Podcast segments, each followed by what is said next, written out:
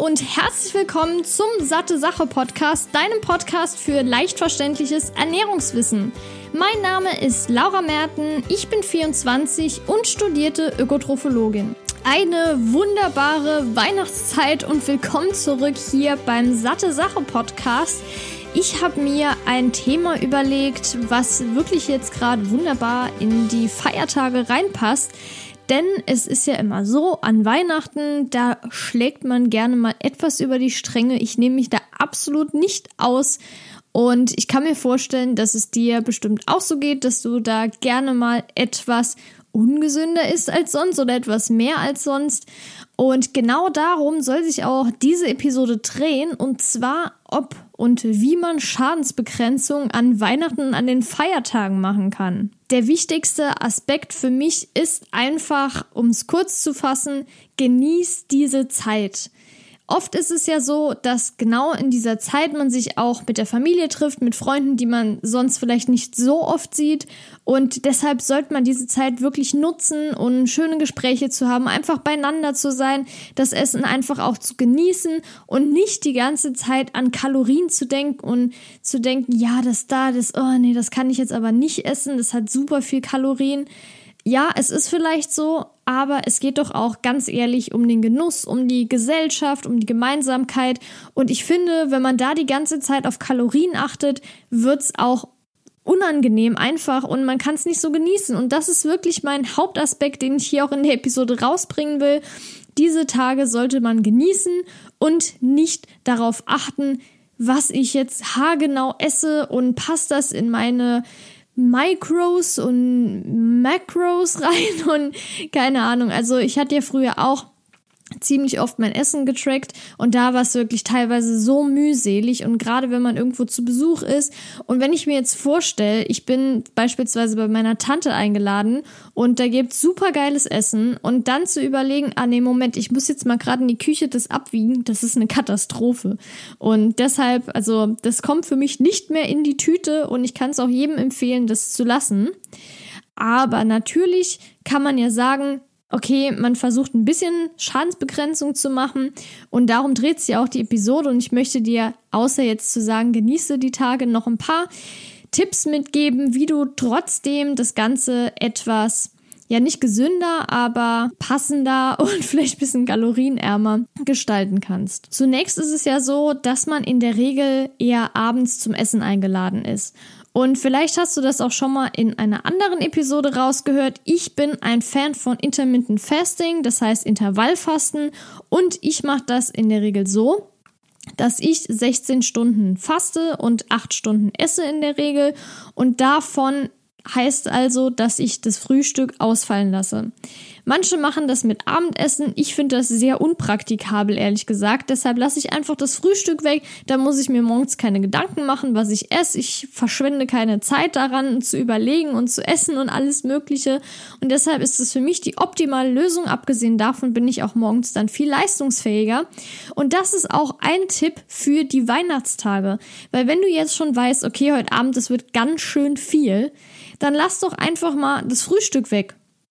Weil dann, wenn du jetzt beispielsweise auf deine Kalorien achtest, weil du zum Beispiel abnehmen willst, das kann ich natürlich verstehen, dann einfach das Frühstück wegzulassen, weil von den Kalorien her geht es natürlich dann runter, weil in der Regel ist das Frühstück ja schon so zwischen 3 und 700 Kalorien, je nachdem, was man isst. Und die kann man dann einsparen. Was du natürlich auch machen kannst, ist dann morgens ein bisschen was zu frühstücken. Wenn du das jetzt nicht magst, komplett nüchtern zu sein, dafür dann aber das Mittagessen ausfallen lassen oder zum Beispiel auch einfach Salat oder Gemüse zu essen. Es hat natürlich jetzt nicht viele Kalorien, aber auch die Ballaststoffe.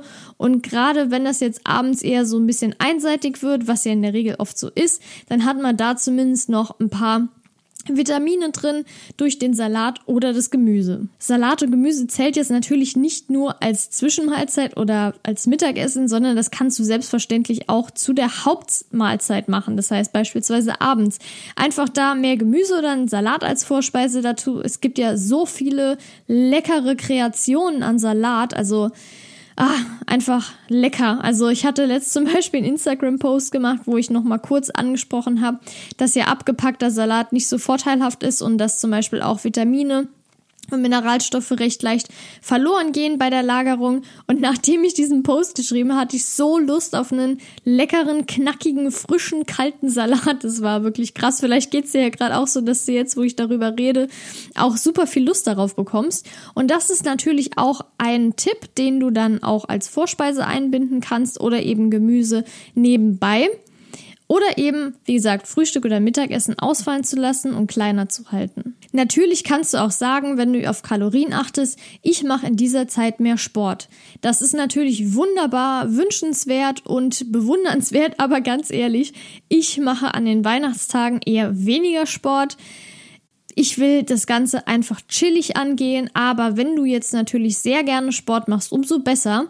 Und anstatt dann zu sagen, ich esse weniger, würde ich einfach ein bisschen mehr Sport machen, weil ich finde, dann hat man den Sport und vielleicht auch die Kalorien verbrannt und braucht sich aber beim Essen keine Gedanken zu machen. Die Episode hier kommt ja jetzt schon am 20. Dezember raus, das heißt, es sind noch ein paar Tage zu, bis zu Weihnachten und natürlich kannst du auch etwas vorbereiten. Das heißt, du kannst ja jetzt zum Beispiel sagen, okay, ich esse jetzt schon ein bisschen weniger, wenn du auf deine Kalorien achtest, oder ich mache jetzt schon mal ein bisschen mehr Sport für die Feiertage. Aber ich möchte mich auf jeden Fall nochmal wiederholen. Es ist einfach so, es sind 365 Tage in der Regel im Jahr.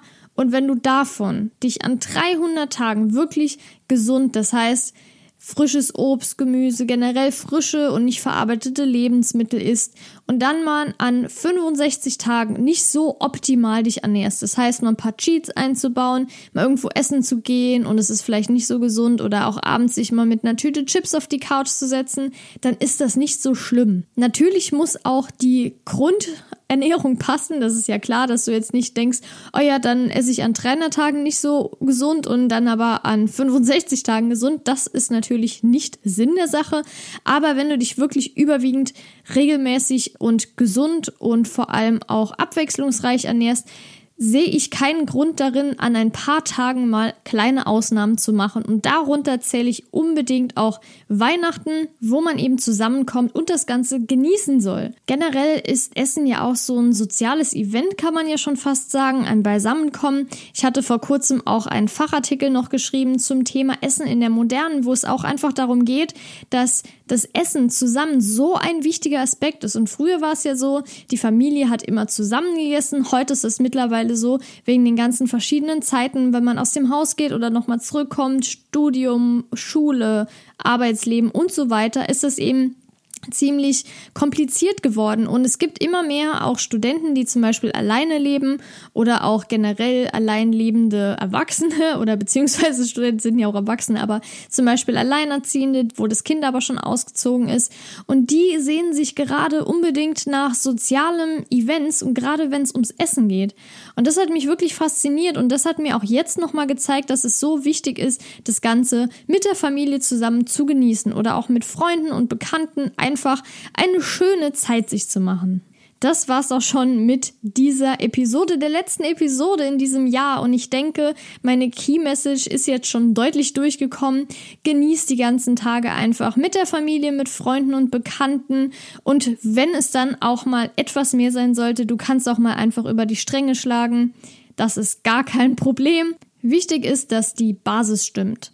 Und in diesem Sinne verabschiede ich mich schon mal für dieses Jahr. Ich freue mich schon mega, dich nächstes Jahr wieder begrüßen zu dürfen mit ein paar neuen Episoden. Und die erste Episode wird auch darum gehen, welche Ernährungstrends uns in diesem Jahr, also in 2019, erwarten. Da bin ich echt schon mega gespannt, was es so gibt. Ich freue mich jetzt schon drauf, das Ganze zu recherchieren.